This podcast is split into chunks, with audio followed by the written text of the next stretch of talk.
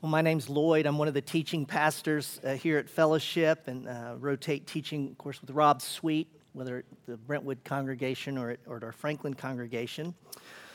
We are making our way through the Book of Acts. We call it Plan A, and we're very intentional about why we're doing this in this season in which we are looking back on 20 years. March 8th will be 20 years that we've been around in public worship in 2018, and so we're pausing to look back, but really look forward and say, God, how do we readjust our own vision? How do we renew that for the next 20 years? And there's no better place to go than the Book of Acts, men and women, for here we find the church is Plan A. Now, what do we do as the church? What are our beliefs? How do we operate? That's what this book is telling us. Now, as we go through this, this study, we're pausing every once in a while because the Book of Acts will raise some topics that we feel like require more attention. And so we'll stop and we'll say, okay, we need to talk about this. And we did it last week. Rob Sweet last week stopped in our study and out of the Book of Acts said, let's talk about baptism. The who, what, when, where, why of baptism. And it was an amazing message. I hope if you missed it, you'll watch it. But I'll tell you the one statement that was arresting to me was, he said, when we go through the Book of Acts, we find no unbaptized believers. They don't exist in the Book of Acts. And the challenge was for you and I in our small groups to begin to have conversations about our baptism stories. And have we been baptized? A step of obedience. It was very clear it's not about salvation, but it's about obedience and proclaiming what God has done in us. He saved us. And baptism is a picture of that. So on January 28th, we will be doing baptisms here in the service. This gives us plenty of time for you to contact Marilyn Duncan, contact one of us so that we can talk to you about being baptized on that day. And we'll dedicate that whole service to this ordinance that the Lord has given us. And I pray the Spirit continues to speak to you around that in your own life. Secondly, I want to invite you, as Luke already did, but I'm going to say it again. If you have not opted in to the 40 days of prayer and fasting, we have 5 more days. It ends on Friday. But it's not too late. I genuinely mean this. Text in to the 555-888, text Fellowship Fast, and tomorrow morning at 6 a.m. you will get the prayer guide for that day and finish the 40 days together with us. There is nothing that it's too strong, but I don't know there's been much we've ever done or are doing as important as these 40 days of prayer and fasting, where, like the passage we talked about a few weeks ago, with one accord, we pray. We pray together. We're praying the same things, unified, and the passage today will address it as well. So sign up. Secondly, on Friday, this Friday night, we're going to end these 40 days with an all-night prayer, and we're going to pray from 8 a.m. to 7:15. Now, you don't have to stay the whole time. We're inviting you to come to 75-minute segments, okay, for an hour and 15 minutes. Bring the whole family. We're going all the way through. And when you get that prayer guide, or you can go online, you'll see there's a link for you to sign up for a time slot for all-night prayer. And again, I think it's, Jesus prayed through the night at times. There are times that require us to go beyond, grace at the table. And this is one of those times for us as a church. So I hope you'll join us.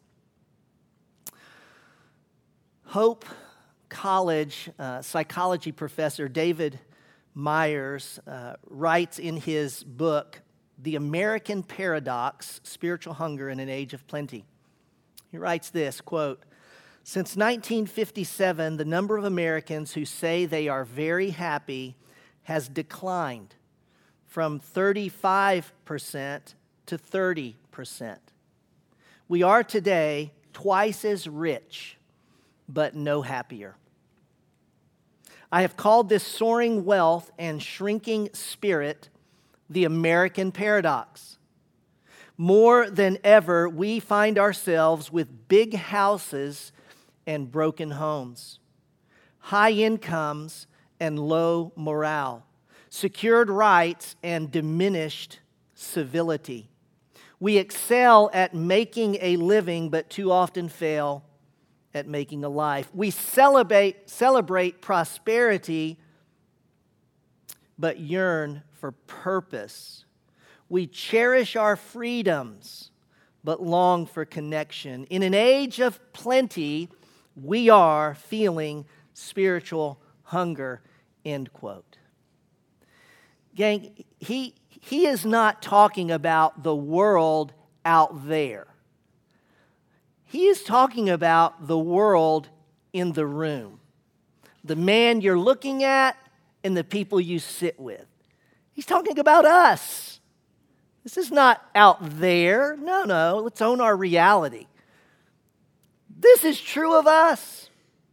The Church of God, universal and local. Absolutely true of Fellowship Bible Church, I guarantee you. Here in Brentwood, in Franklin, and even in Nashville. You know, we don't change until we fall in love with reality. And I think this is a really healthy dose of reality. You know, you know what we're getting ready to do in the next 45 days? We're getting ready to spend, as Americans, $688 billion in 45 days on Christmas gifts. We. That's us. Last year it was $655 billion. It's a number we can't even get our head around, you know. What in the world is that? Well, if you had $680 billion, you could, in fact, buy 22,666,667 cars at $30,000 apiece. You want 22 million cars? Get $680 billion. If you had $680 billion, you could buy, think about this, you could buy 3.4 million homes at $200,000 each. I mean, it's an insurmountable, number in our head. The research shows this, though, and you know this, even at Christmas. And I'm not bashing Christmas because I like it, the gifts. But no amount of stuff. Sorry. Yeah, I just blew the whole message right there. It's like, oh, my God, this is not going to work. No amount of stuff can move the happy meter. That's a fact. Now, it can move it a little for a moment, but no amount of material good stuff, wealth, finances, it doesn't move the happy meter. In fact, what the research does tell us, it's inarguable, is that more stuff actually means less satisfaction. Well, in an age of plenty, here's the question for us. How do we live with the abundance we have, such that it does not subvert the abundant life that Jesus promised? They're two different things. Well, God answers the question very clearly in our text today. If you have your Bibles, let's open them to Acts chapter 4. We're in verses 32 to 35. I'm not going to go to 37. Rob will pick that up next week. Acts chapter 4, verses 32 to 35. And I'll tell you this, the more I spent time in the text, I thought I knew the answer. Like if you asked me, what's the antidote to materialism, possessions, and wealth? I would have told you this. And the more time I spent in the text, I realized, well, it's not that. It's actually this. As you're getting to your place in the Bible, let me say this.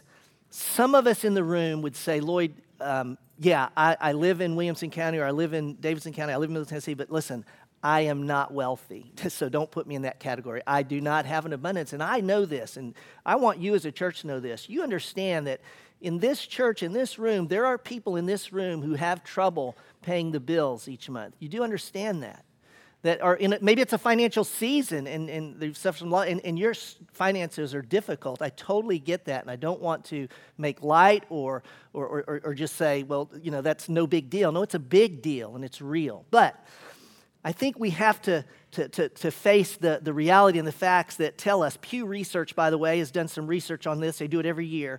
9 out of 10 Americans have a standard of living that is above the global middle income standard. So just take the whole world, and here's middle income. 9 out of 10 Americans are above it. I like to think of it this way if I can. Maybe it gets a little closer to home. You know, there's 7.6 billion people on the planet. If we just say, okay, how do we match up to the 7.6 billion? I'll say this. If you drove a vehicle to church this morning, you had more than one choice. If as you got dressed, you had more than one choice of shoes to wear. If you spend money to feed an animal that you don't intend to eat.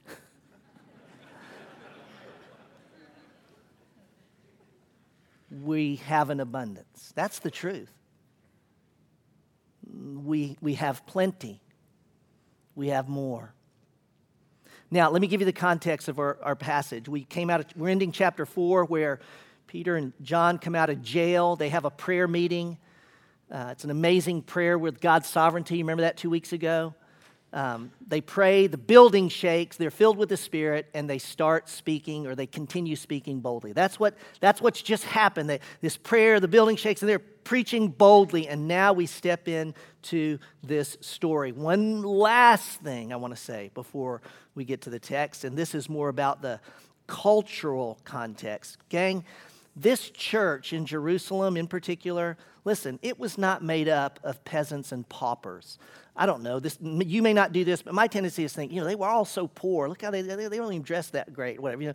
They were not, this was not a peasant and pauper church here in Jerusalem. The Roman occupation was, intolerable for them, but it brought a measure of stability. And in that stability, it produced, quite frankly, an economic engine. Can I say that?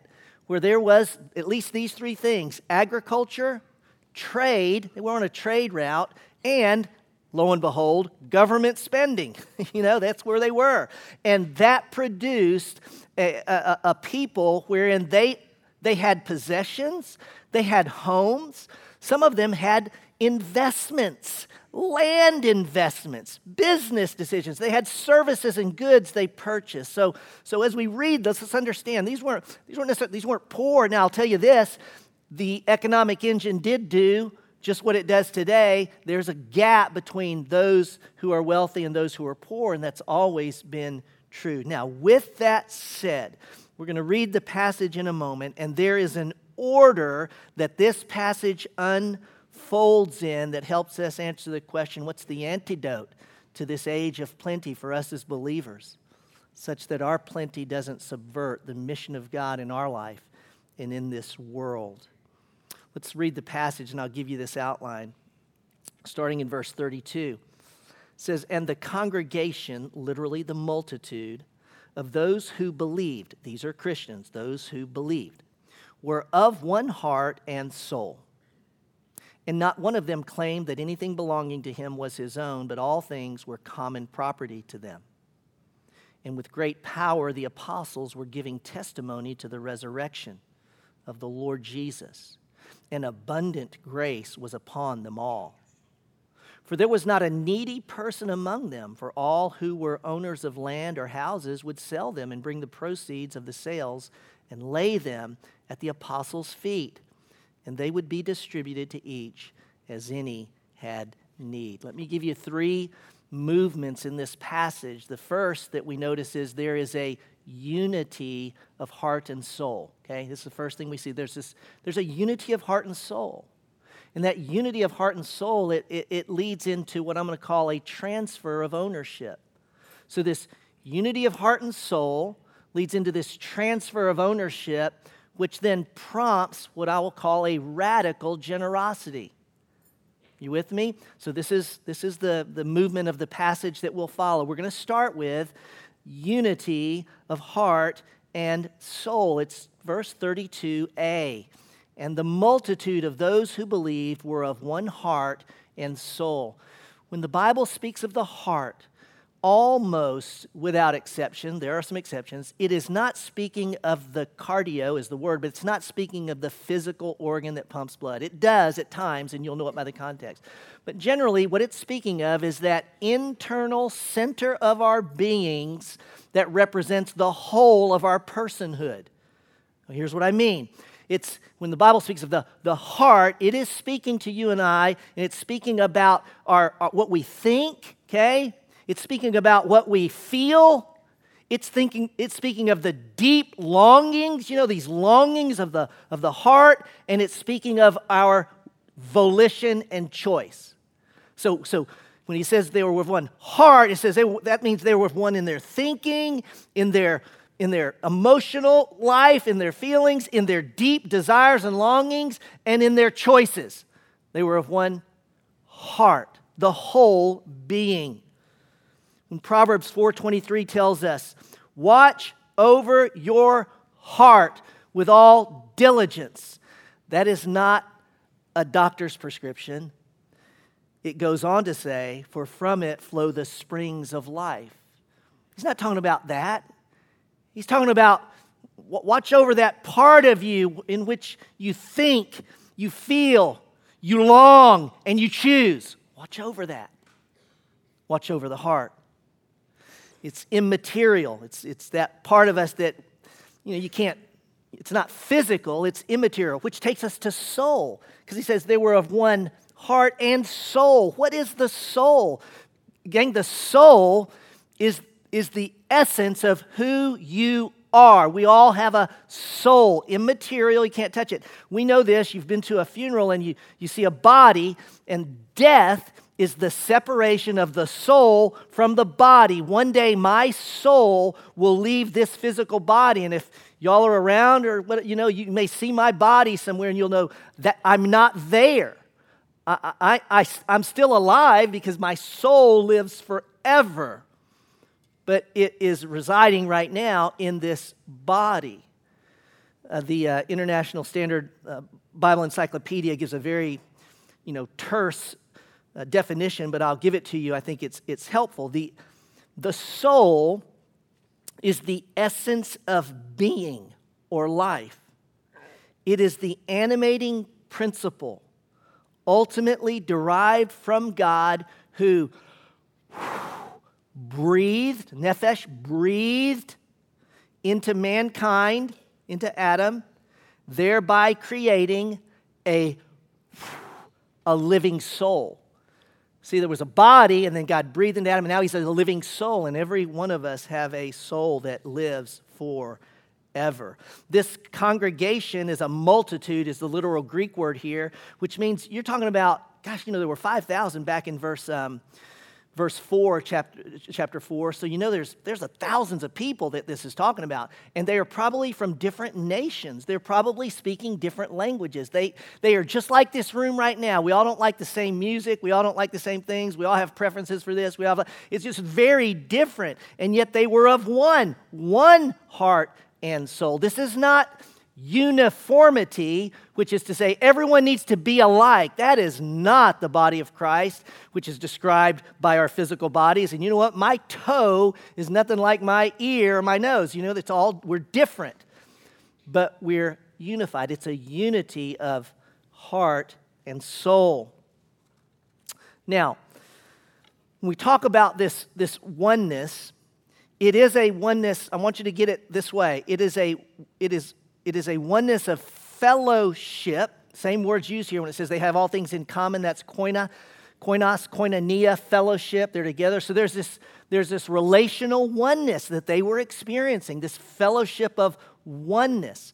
But it is also, quite frankly, a oneness in terms of why we're here. How would I say this? They were one in their purpose.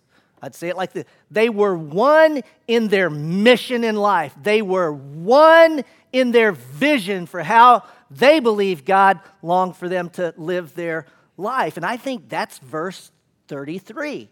It's kind of an odd verse when you look at it. You could take verse 33 out and the passage would still make sense, but it wouldn't be whole. Look at verse 33.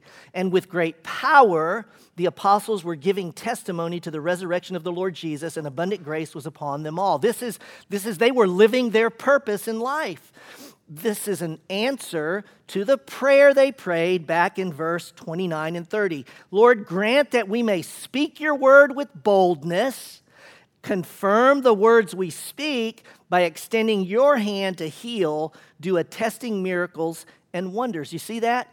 That's verse 33. They were speaking with boldness, and God was affirming that with abundant grace. I love the Greek in this. They were speaking with mega power is the word. Mega power proclaiming, and mega grace was upon them all. Oh, that God would do that to us and for us and through us. Mega power, mega grace. Here's what's clear when we see this and we watch them live.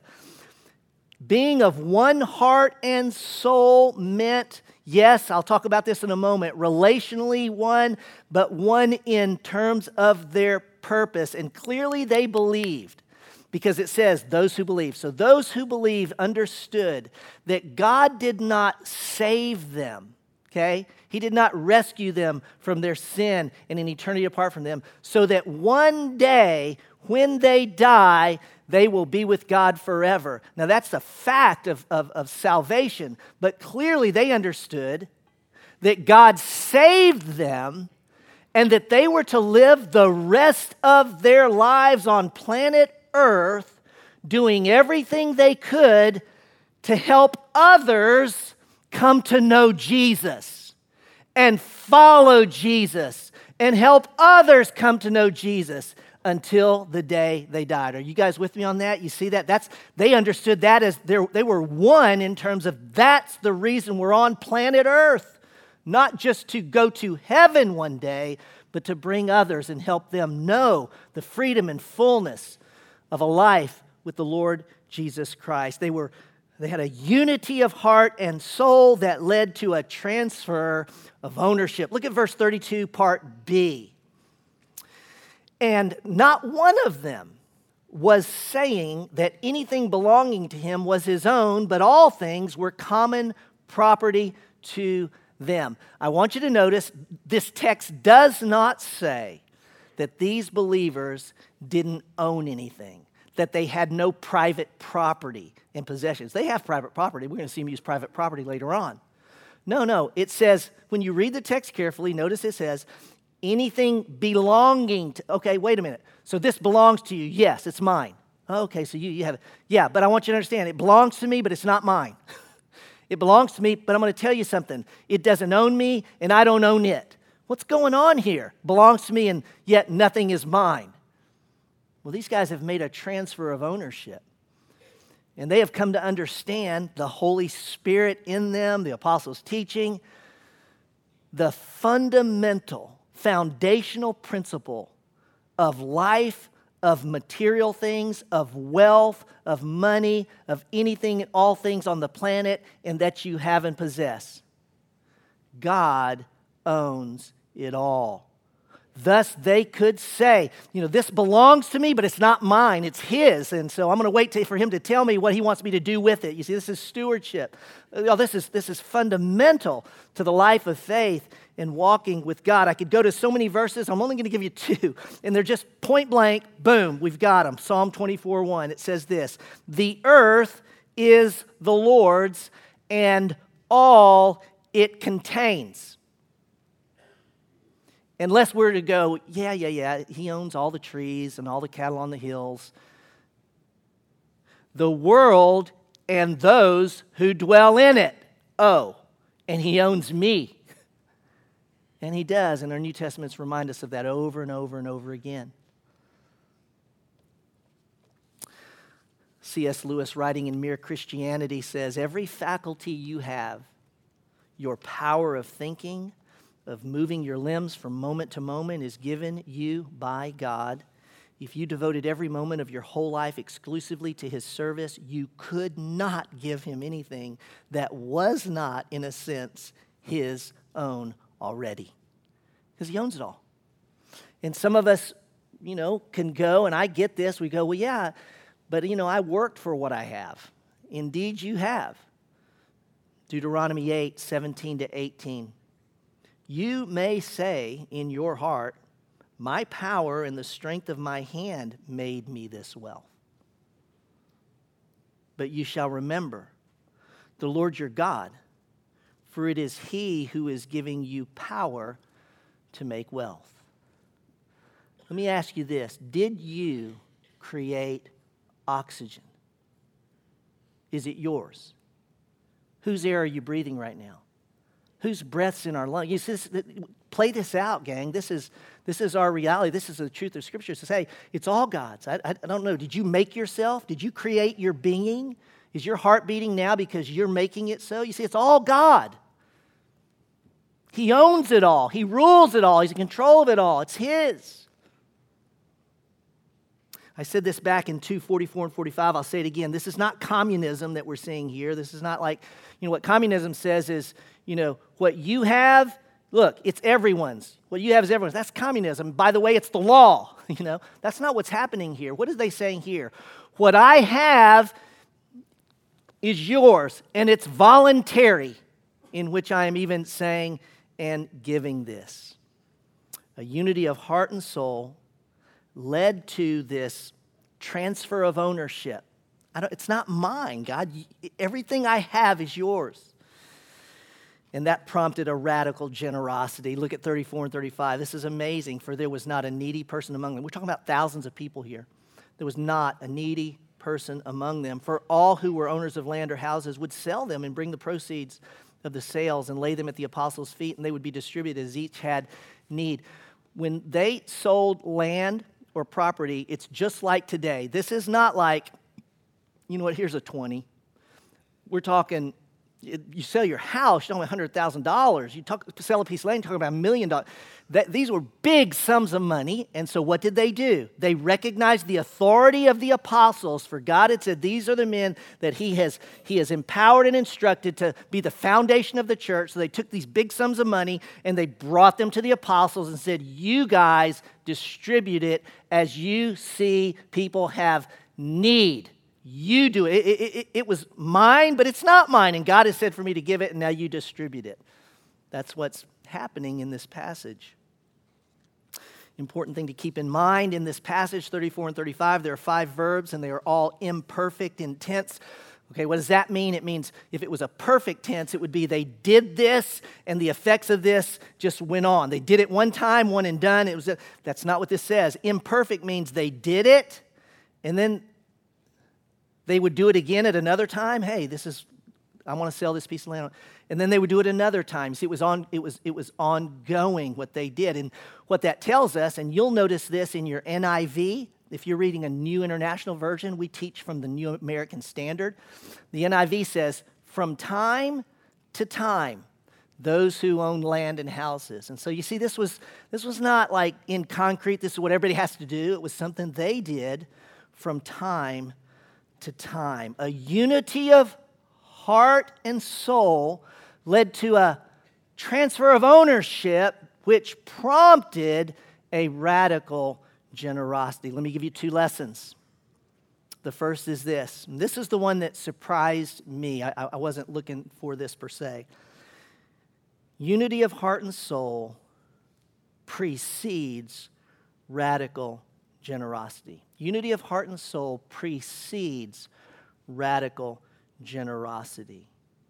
Generosity is a byproduct of a unity of a people in heart and soul. See, the answer, what I would maybe have said years ago, and I've probably said this, where it's like, if you want to learn to live with prosperity and wealth, what you need to do, what Jesus did, you need to sell it all, give it all away, and take a vow of poverty, or you need to let everything go, and that's not it. Let me be really clear on this, okay? You want to steward God's resources that He's given you? The antidote is not to sell it all, give it away, and become a monk. The antidote is be in relationship. No, you need to tell me something else about money. That's not what it is. It's about you and I being in relationship. That's distilled down. Relationship first with God, okay? But it doesn't stop there, y'all. It's about being in relationship with each other of one heart and soul. There's the antidote to a life that we all live of abundance. it shouldn't be surprising that Dr. Myers, who I quoted earlier, makes this observation. It's so interesting in another article he wrote.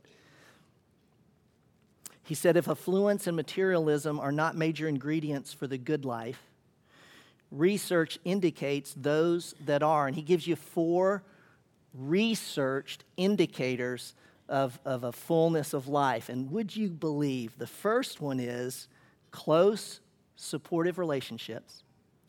And the second one is a faith community. How about that? Unity of heart and soul precedes radical generosity, and these are really, really close together. Second thing I want to say, and I'll draw from the text, is this. Living with unity of heart and soul is one of the most evangelistic things we can do. Living with unity of heart and soul is one of the most evangelistic things we can do. Y'all, we've been praying for 40 days. We have 5 more days to go.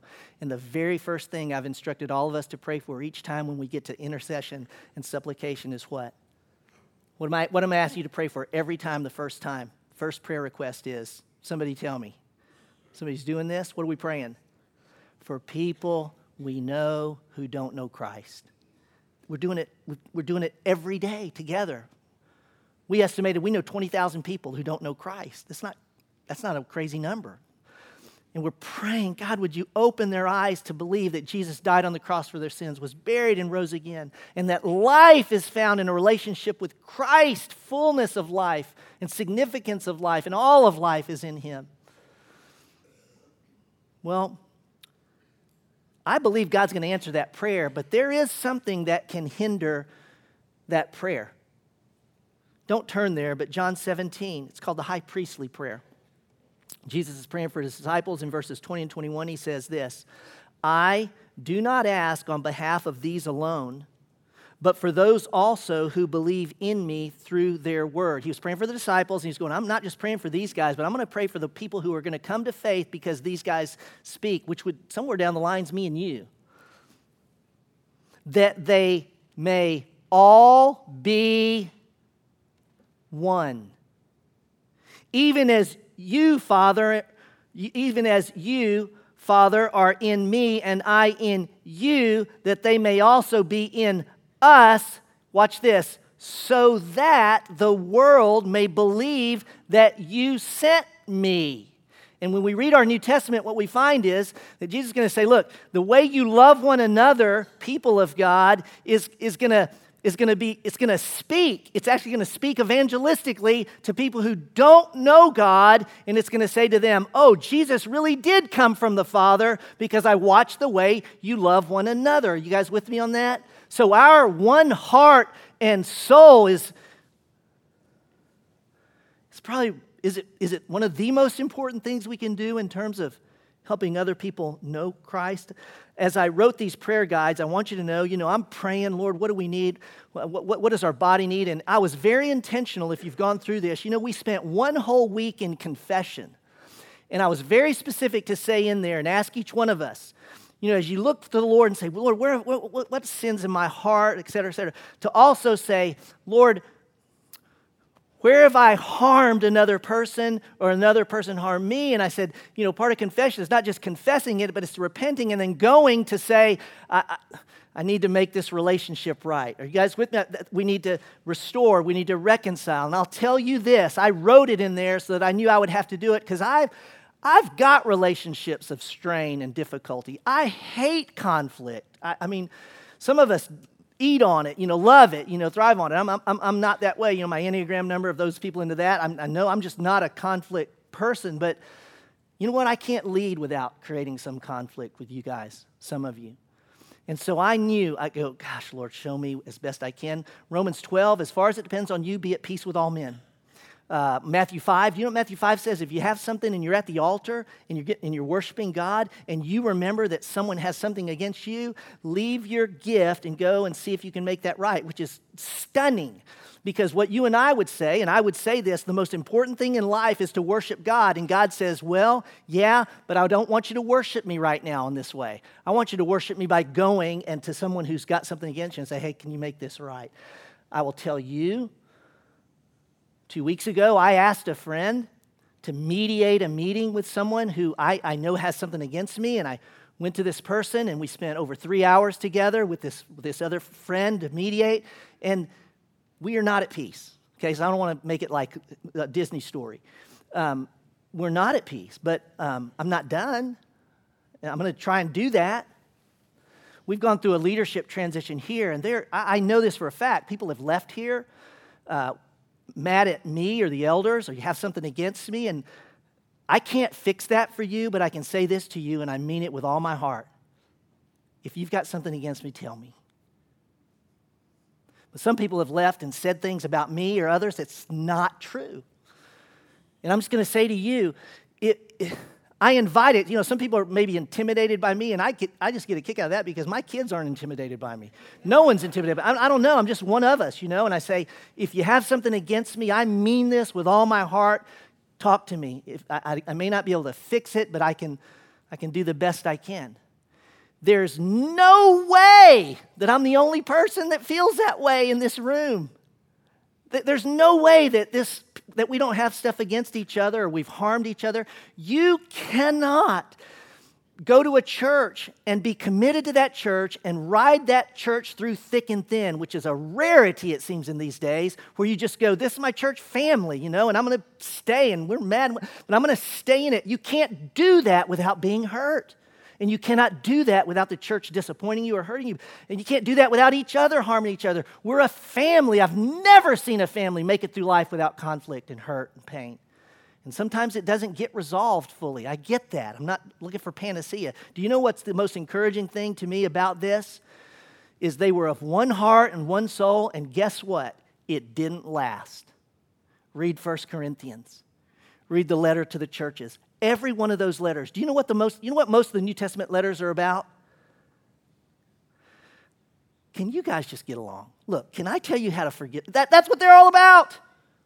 But that doesn't mean we don't strive for it, y'all. And I am just, if you hear passion in me, it's just this. If you had a child and someone said to you, look, if you'll go do this, this child will be healed, you would cut your arm off. And what the Bible tells us is if we're not of one heart and soul, that there are people who don't know Christ, that they're hindered from coming to Christ because we're not of one heart and soul. And I'm tired of it. I'm weary. I'm just telling you personally, I'm weary of people being myself with them and them with me. Let's just talk. And let's get as far as we can, you know? Because it's not about us. And there's no decisions that are ever made, I assure you, from an elder board to me or a Rob or anyone that's about, I want to hurt you, I want to damage this. It's never been that. Has it been perfect? No. So I'd say speak to me, speak to elders, whatever, but I also say speak to each other. If you've got something against, let's resolve it. There's something way more important here, and it's the souls of men. Well, close your Bibles. I've got to wrap this up, and I told Joe I would give more time to this, and I've failed. But this passage is just not hard to understand. But like all passages, it's difficult to apply. And if you're new to Fellowship, I want you to know this. We're just not here to learn about the Bible. And if you come here and you come because the teaching's good, I implore you, you got to go beyond that. Because it's about the Bible changing us, the Holy Spirit transforming our hearts. And He does that when we trust Him and we get uncomfortable. I don't know anyone in the room who's ever grown through ease. And so I'm going to get you out of your comfort zone right here. I'm going to ask the ushers to come down, and we're going to pass the offering again. And I'm going to ask you to take your wallet out and put the whole wallet in it. Just kidding. You know, I wouldn't have you do that. I want the ushers to pass these baskets, and you're going to find in these baskets these little wooden blocks. And everyone needs to take a wooden block. Don't look at what's on it. Just take a block. And we want everyone to have a block. Adults, children. If you can hear me and understand me, take a block. Every kid in the room takes a block. Pass these out, and let's move them quickly. I'm going to talk as we do. When you take a block, I want you to hold it, and you are going to find on this block, one block. There's some blocks that have the letter A. And the letter A stands for abundance. Letter A stands for, I'll say, assets. You got more than you need. You have. You know where we get in trouble with finances? Where I do is that, you know, if I said to you, "Do you have enough for today?" You'd say yes, but we would not want to give it up because we go, "I don't know if I'm gonna have enough for tomorrow." Isn't that how we are? When we get future-oriented, we start holding on to stuff. Well, the A stands for you literally today, you have an abundance. You have an asset, okay? Now, some of you are going to be holding a little block, and it's going to have a red N. What do you think the N stands for? Huh? Need. You have a need. Now, I don't know, and you don't know, is that need? Do I need like 4 A's to meet this need or 1 A to meet this? I don't know. You know, let's just see what happens. But you have a need, and so someone with an abundance needs to meet your need, okay? And we're literally going to do this. Now, so if you have an N and someone gives you an A, then great, you've had your need met. And someone else gives you an A, well, stack it on there. You've really had your need met and just keep it. You don't give your N away. But the point is to give the asset for each one of us to give our abundance to meet the need of another in this body. Is everyone clear on what I'm asking you to do? Does everyone have, who are we missing that doesn't have have a block yet? This row right here? Oh my goodness. Okay, let's keep it going. Let's pass those out. Everyone's going to have an A and an N. You know, the interesting thing when we do stuff like this is, like any step of growth, and this is something I want to remind you of, any step of growth is going to have resistance. And sometimes when we meet that resistance, whether it's our own hearts, or we back away. But I'll tell you something. Your growth and mine, when you encounter resistance, stay there. Stay there at the resistance. Because that's the part God wants to change in you. That's that part that God wants to grow in you and develop in you. And you don't change without moving through it. Okay? We got everybody just about covered? Pass that out. Keep it going. Everybody go ahead and stand up. Keep passing the basket if you... Everybody stand up. You're going to have to move for this, but let's just see if those with abundance can meet those with a need in the room.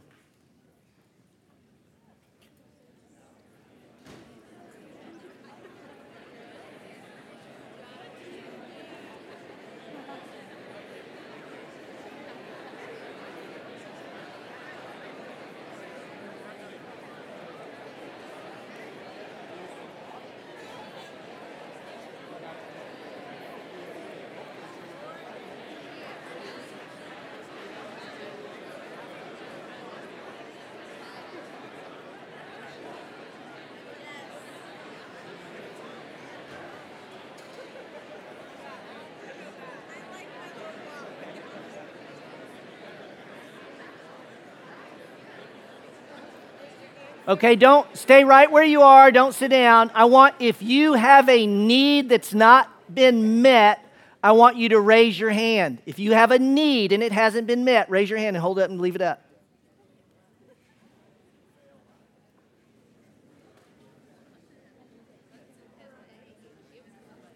So what are you going to do? Anybody in the room have a need that hasn't been met? Raise your hand. You've got to be kidding me. Every need's been met. Let me ask those of you with an abundance, how did you get your abundance? How did you get it? So it really wasn't yours, was it? Did that make it easier for you to give it to someone? Is it any different than any asset, any wealth that you have? Is it any different in principle in that way? Do you see that? It's not, is it? See, this is the way the body of Christ works. The Holy Spirit leads and takes our abundance to meet the needs of the body. Now, someone who's got a need that ended up with 4 A's, your opportunity is to pass an A or two along, isn't it? Do you see that? Now, the hardest thing for us, and it's interesting, in every service we've done this, and I kind of just stop talking and you guys don't know what to do next, but then you start doing that. But what's most difficult oftentimes, and this is it's weird this way, but just holding that little N, is making your need known. Those of you with an A, you're like, I got it. Those of you with a need are like, you know, and that's how it is. How about this in life? How many of us won't make our need known because of pride? The Bible calls that kind of pride sin. In me and in you. Now, this is getting very real. You have a card in your program. On the front of the card, it says, describe your need here. And there's a space for you to describe a need you have. This is not a prayer request. This is, I need this tangible thing. I need this money. I need this help.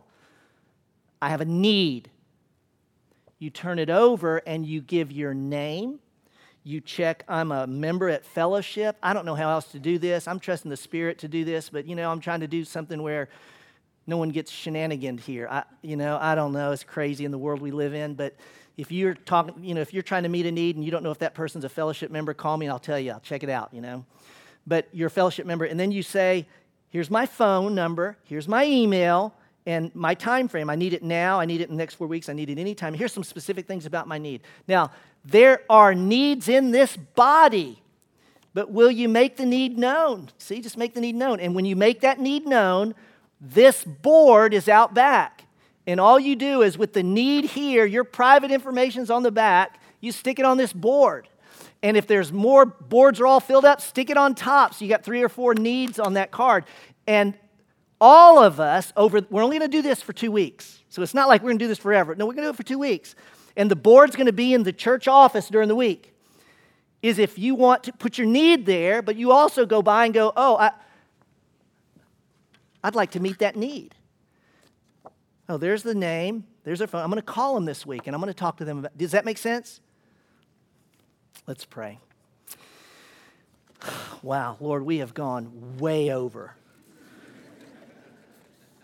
Would you go way over beyond our expectations? I don't know, Lord, how this sharing board will go. The point is even not those needs being met as much as it would be, my prayer is that our hearts would be changed, that we would be of one heart and one soul, that we would transfer ownership, that you would save lost people, and we would be radically generous. We ask it in Christ's name. Amen. And God bless. Thanks for your patience.